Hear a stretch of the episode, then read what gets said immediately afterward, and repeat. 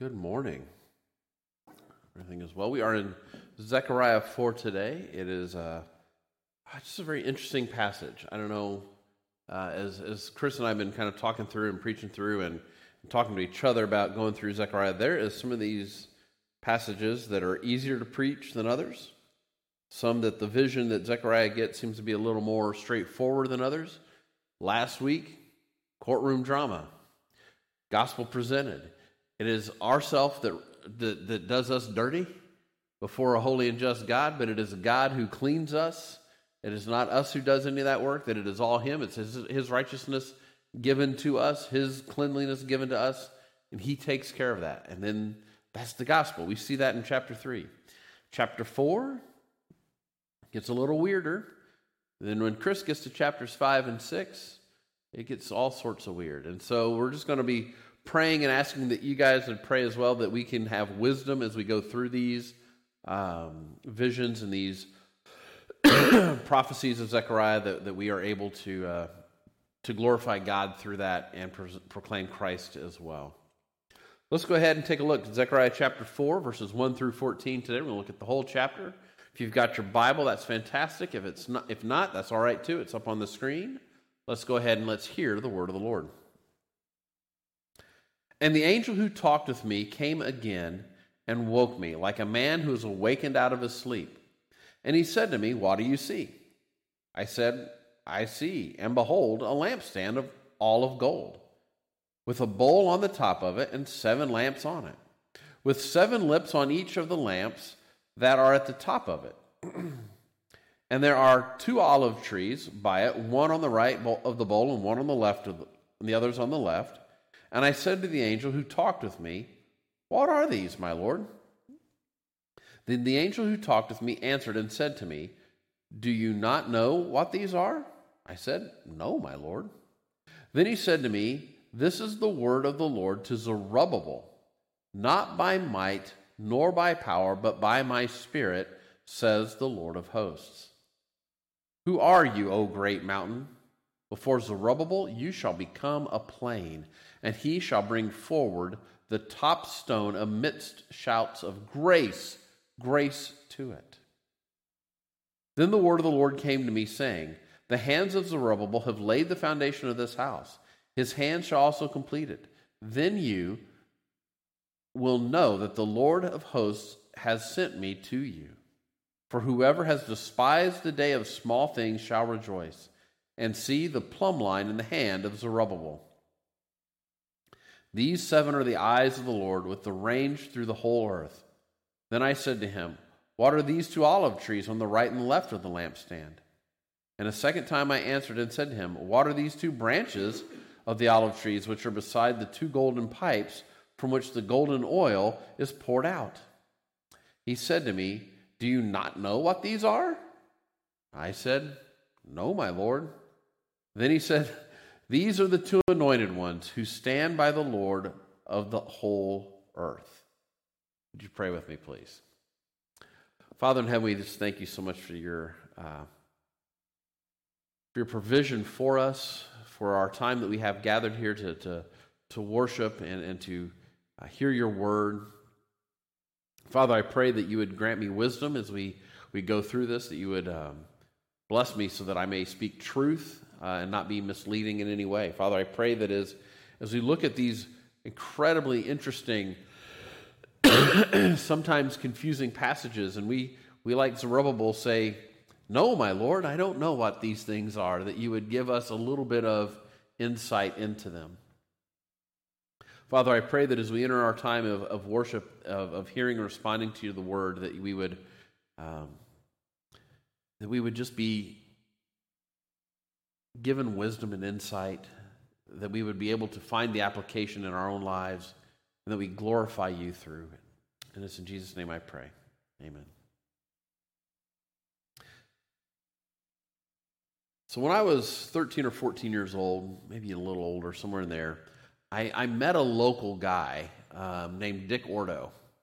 Now, Mr. Ordo was a World War II vet, um, and, but, but when he came back from the war, he developed one of the most interesting hobbies I've ever seen a grown man develop. Now, this is, this is a guy who's a Lego collector telling you that this guy had, I think, a more interesting hobby than mine, right? He was a kite flyer. Now, when I say a kite flyer, I don't mean like he would go to Walgreens or CVS or Walmart and buy a little plastic kite and, and put it together and go out in his backyard and fly his kite. I met Mr. Ordo because he was flying what was probably the largest kite I had ever seen in my life. Um, it was a delta wing kite. It was about six foot tall and had a wingspan of about nine foot wide. It was made out of ripstop nylon, the same stuff they make parachutes out of. And it was fascinating to see this kite, this huge, ginormous kite. I'd never seen anything like it. Um, it was carbon fiber rods to holding it together, um, super lightweight, super beautiful. And, and when you took a hold of the line, because this is how gracious this guy was, here was this 13, 14 year old kid, like, that's a really cool kite. Here, you want to try it? And he hands me his kite reel. And I remember holding onto that kite and thinking, wow, this thing's really tugging. And I was amazed at how high it flew. Um, in his kite designs, Mr. Ordo used 1,000 pound test line to fly his kites, right? And he would put on his kite reel up to one mile, 5,280 feet of line on one kite reel.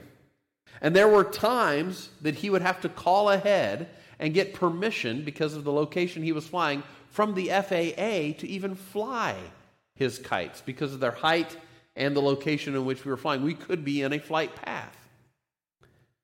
And that was just amazing to me. You got to get permission from the Federal Aviation Administration to fly a kite because it's so big and so far up. Blew my mind. And the kites are amazing. And he taught us a lot. Like he took the whole family and like this became a family hobby for us for a few years. And and he taught us how to make the kites. He taught us how to fly the kites. And he, he did this with the family. And we had tons and tons of hours of enjoyment flying these kites. But there was this one trick about these kites. If there was no wind, the kites wouldn't fly. You could have this beautiful kite. And I still have several of them. Beautiful, beautiful kites. But if there's absolutely no wind, the kites don't fly. Everything about those kites was absolutely, completely, 100% dependent on the wind. Now, I mention that because not by might nor by power, but by my spirit is probably one of the most famous and most quoted lines from the book of Zechariah.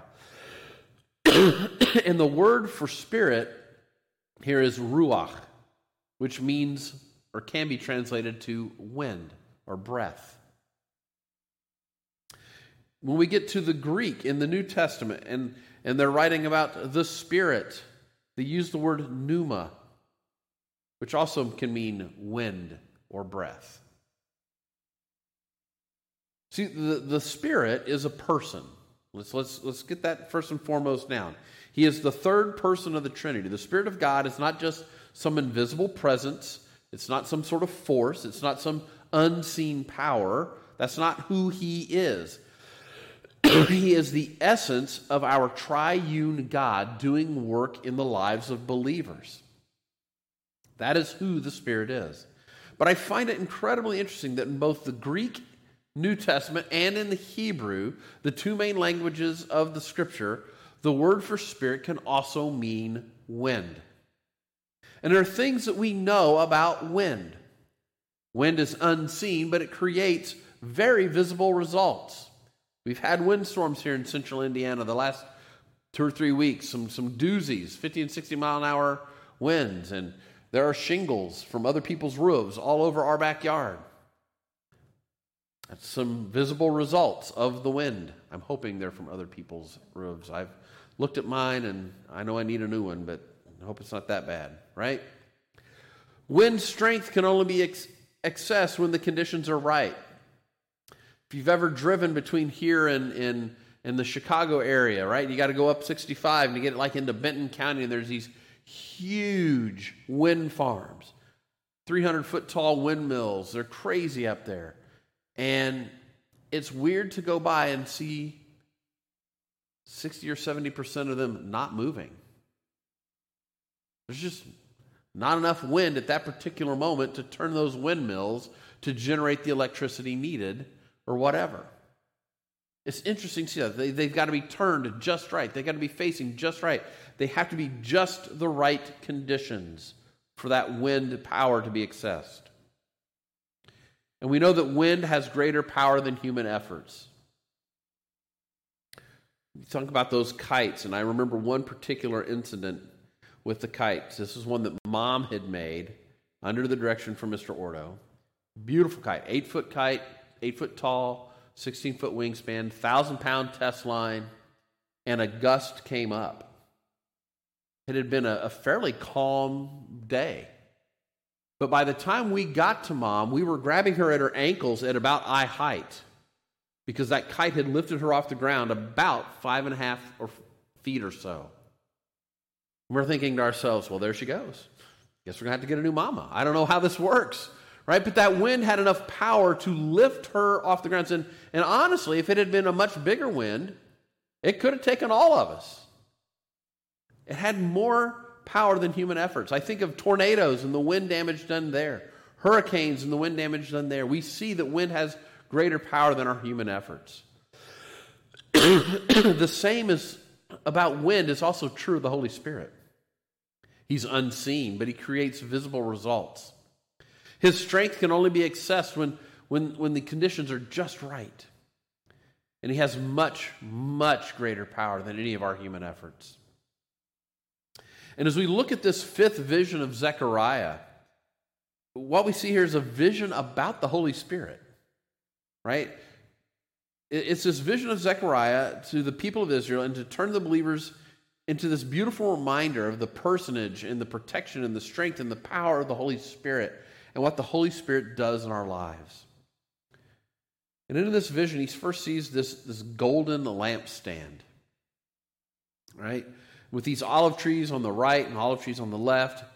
And, and the lampstand, the word here is used as menorah. Now, as Christians, we're probably most familiar with menorahs around Hanukkah, right? That's the, the Jewish festival of lights where it celebrates uh, the Maccabean rebellion and, and a recapture of the temple, and there was only enough oil in the, in the temple to keep the, the lamp in the temple burning for one day, but God blessed them and gave them enough oil for eight days, and that's why it's an eight day celebration. And, and there's all these things, right? Um, the Hanukkah menorah has nine candles. The center candle typically lights all the other candles used, the other eight. But this isn't the only place we think about a menorah in Jewish history, right? Menorahs just means lampstand or candelabra in some ways. There was a single menorah in the tabernacle while the Israelites wandered in, in Exodus. That menorah had seven oil lamps. At the time of Solomon's temple, there were ten menorahs lighting the temple there.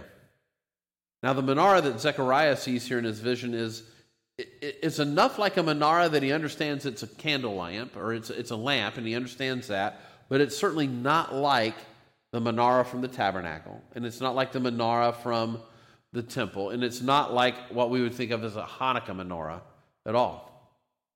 This menorah had seven lamps, but each lamp had seven lips. The lips we can think about as like wicks or flames. So it has seven lamps and seven flames on each lamp.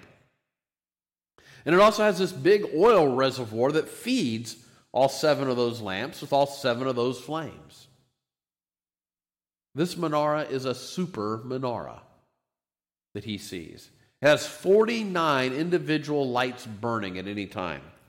And the oil for each of these lights is filled without the need of a priest to check on it.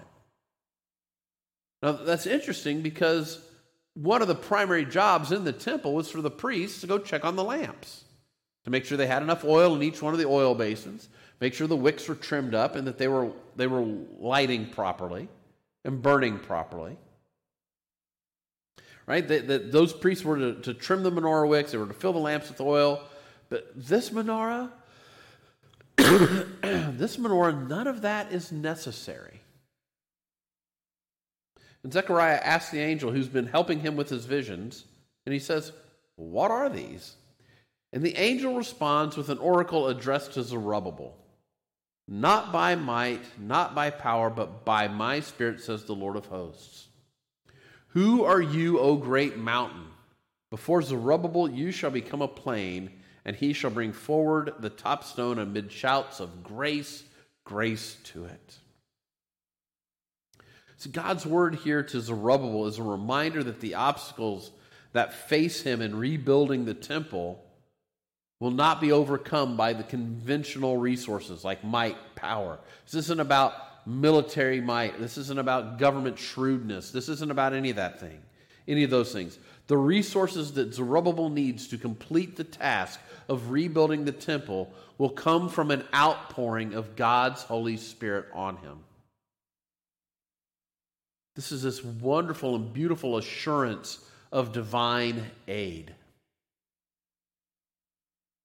This great mountain of obstacles that stands before Zerubbabel is going to be knocked flat as he's, he looks at that mountain. It's going to be knocked flat and it's going to become a plain in front of Zerubbabel.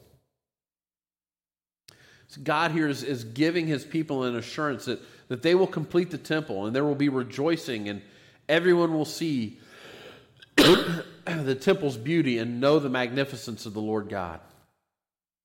And all of this work will be done through the Holy Spirit, not through might, not through power, nothing that Zerubbabel and the people themselves do. All of it will be done through the Holy Spirit of God. And just as, as Zerubbabel began the work of rebuilding the temple, as he laid that foundation stone, he would bring it to completion when he brings in that top stone or the capstone of the building. And the people are going to cry out, Grace, grace to it. And when that happens, they show that God really did call Zechariah the prophet. There's, there's this vindication of Zechariah's authority in this. The growth of the building begun under Zerubbabel, and it's going to be challenged by those who, who thought of their times as, as a day of small things. This is the beauty of God's economy. He often starts mighty, mighty works in small and unobtrusive ways. Little, little dabs and little dribbles eventually become rushing rivers. I love how Jesus reminds us of that in Matthew 13, 31 and 32. He, he, it's, he's putting a parable before the people, and, and in that parable, Jesus says, The kingdom of heaven is like a grain of mustard seed that took a man uh, that a man took and sowed in his field. And it is the smallest of all seeds. But when it is grown, it is larger than all of the garden plants and becomes a tree, so that birds of the air come and make nests in its branches. Mustard is, is so small as a seed. A lot of us have seen it. it it's, it's fine. And it was the finest and the smallest of all Palestinian Middle Eastern seeds of all their crops. But the stalks become big and birds build nests in it and it becomes sturdy. And Jesus is saying that the kingdom of God is like that. And God is saying to Zerubbabel, it's small, but I can do something big with it. The second half of verse 10, oh, not quite. Right? So as we see that, that small little seed, it's this idea that the, the Lord's message to believers here is, is that when something looks small, it looks inconsequential, but the Holy Spirit gets a hold of it, the Holy Spirit touches it, God will do something significant with it. He will make it grow. He will get it to the point He needs it to be to do His work.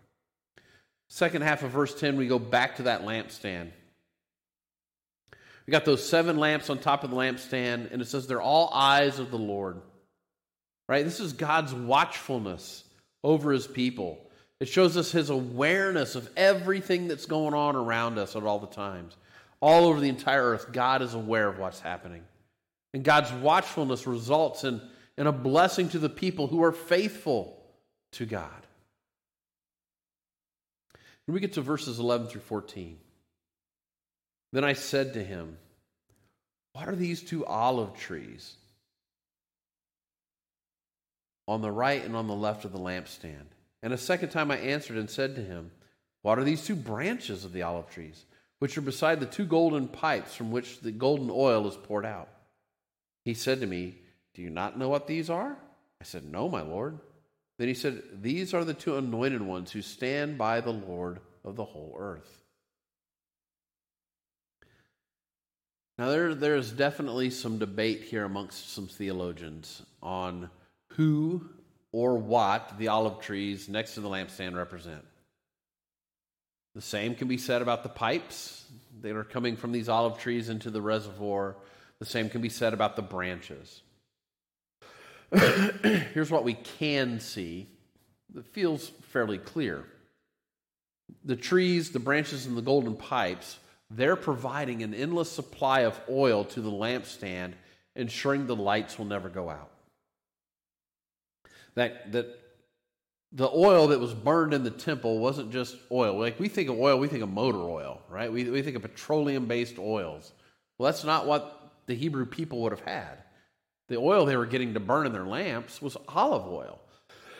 it was good for cooking, it was good for lighting, it was good for everything, right? Heals what ails you, so to speak.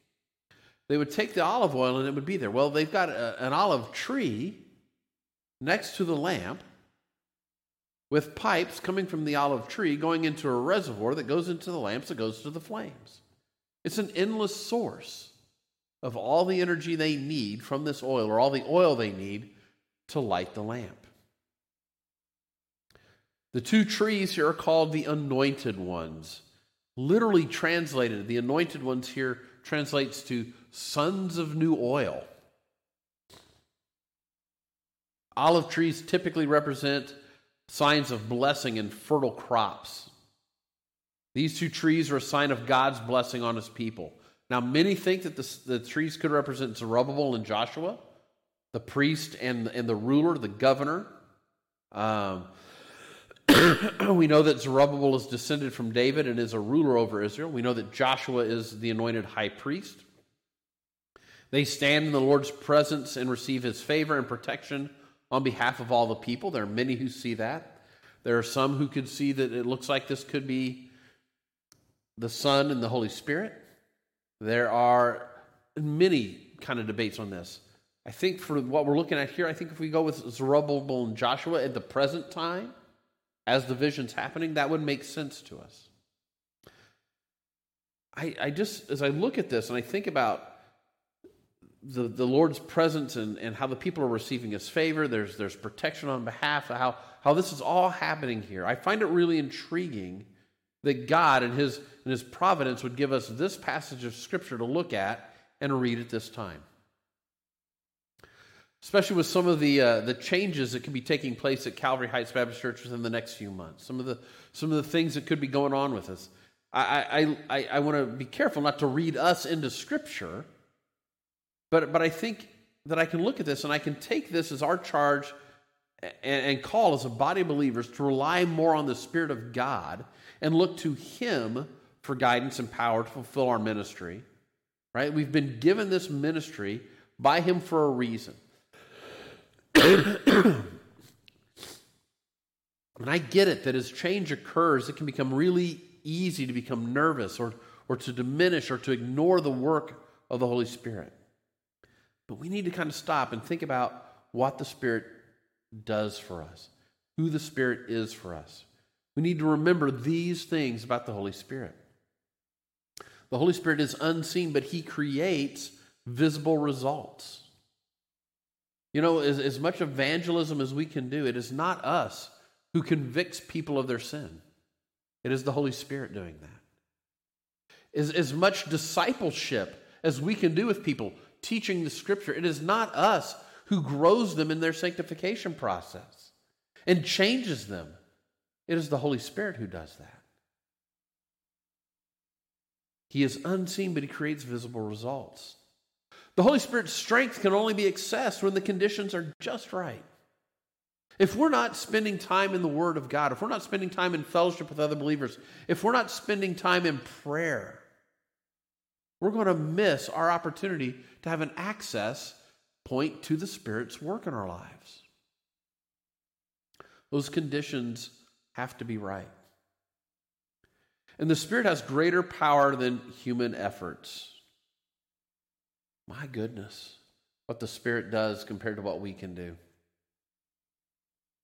You know, there's a lot of times we can look around and go, man, that was a God thing. Like, that shouldn't have happened that way. That was a God thing. Yeah, because the Holy Spirit is God and He does those sorts of things. And we need to remember that. We need to rely on this great truth of all ministries, not just the ministry here at Calvary Heights Baptist Church, but of, excuse me, all ministry. Not by might nor by power, but by my spirit, says the Lord of hosts. We are just tools in the hand of the Creator. The ministry power is His, not ours. What we see as we kind of look at this passage is that God's Holy Spirit will conquer the greatest obstacles to accomplish His goal. For Zechariah, Zerubbabel, and Joshua, the, the greatest obstacle was the apathy of the people towards the work of God and rebuilding his temple. We saw that in Haggai, right? As, as Haggai and Zechariah are both prophesying back and forth at this moment. There's a lot of apathy. Here at Calvary Heights, maybe, maybe the problem isn't apathy. It could be our own worries, it could be our own concerns about, about the next steps we take as a church family. It could be just fear of the unknown. But I want to know this. I want you to know this.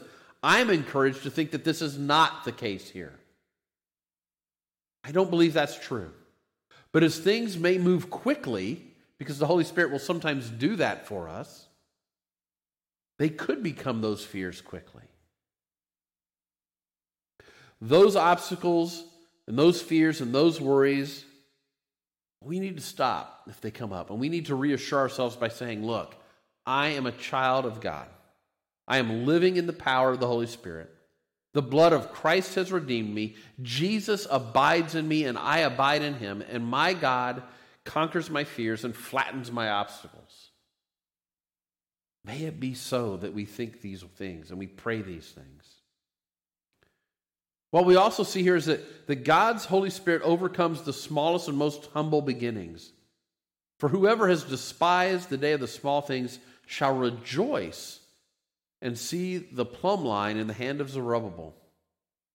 See, there were people who scorned the rebuilding of the temple.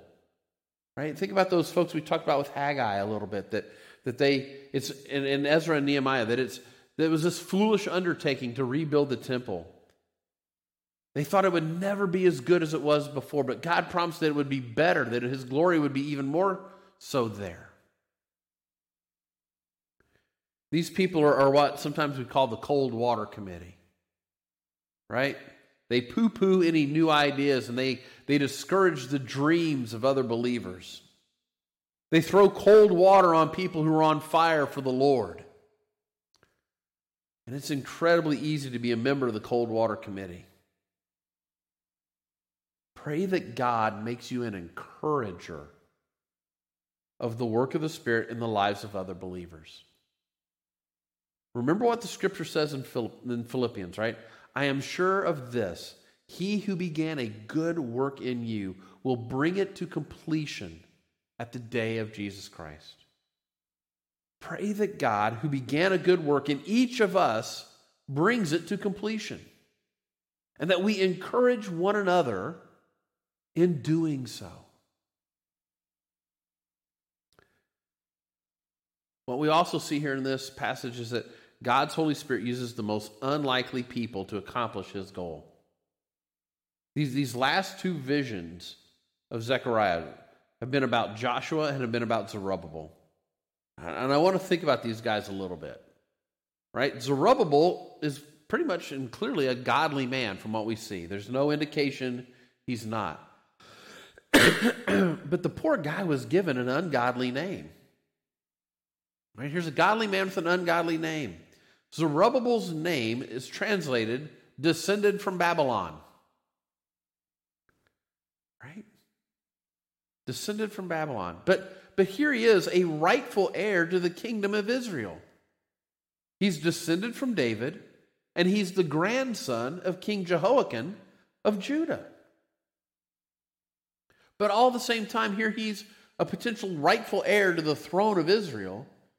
He's serving as a vassal governor under the authority of a pagan king. But God is going to do a mighty work through him. And then we have Joshua, the high priest of Israel. He's the high priest of Israel who has no temple.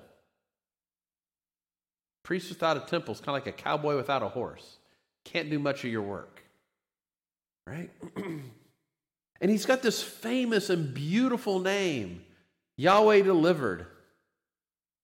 But we never talk about this Joshua in Scripture. This is, this is the forgotten Joshua. Right? We always talk about the Joshua of the Old Testament. Excuse me. We talk about Joshua, the son of Nun, who led the Israelites after Moses died. We talk about Joshua, the guy who led the conquest of the, of the promised land. Joshua, the guy who the sixth book of the Old Testament got his name. That's the Joshua we talk about. Not this Joshua, the high priest, who helped rebuild the temple after the exile. But here it is it's Zerubbabel, the man named descended from Babylon, and Joshua, the forgotten Joshua of the Old Testament, the high priest, who are represented here potentially as the olive trees and branches through which the Holy Spirit flowed and by whom God promised to complete his work in Jerusalem. It's not Moses. It's not Joshua, son of Nun. It's not David. It's not Solomon. It's not King Jehoiakim. It's Zerubbabel and Joshua the high priest. These are the men God has chosen. God uses ordinary, everyday, oddball, unlikely people to do extraordinarily great things for his glory and for his kingdom. Calvary Heights is a church is of these ordinary, everyday, oddball, and unlikely people pray that the small pocket of oddballs and unlikely people that God has placed here is receptive to the Holy Spirit's call on our lives. That's, that's my prayer today as we, we begin to conclude that, that we as a family of believers seek God's Holy Spirit to conquer our obstacles. That we seek God's Holy Spirit to overcome our small and humble beginnings and to use us, unlikely people, to be kingdom builders, and to bring him the glory he deserves. Would you bow with me? Father in heaven, I thank you so much. I thank you so much that it is not that it is not by might and it is not by power, but it is by your Holy Spirit. That you do the work that you do through us. Father, I, I want us to be able to continue to say that it's not us, but it's always you.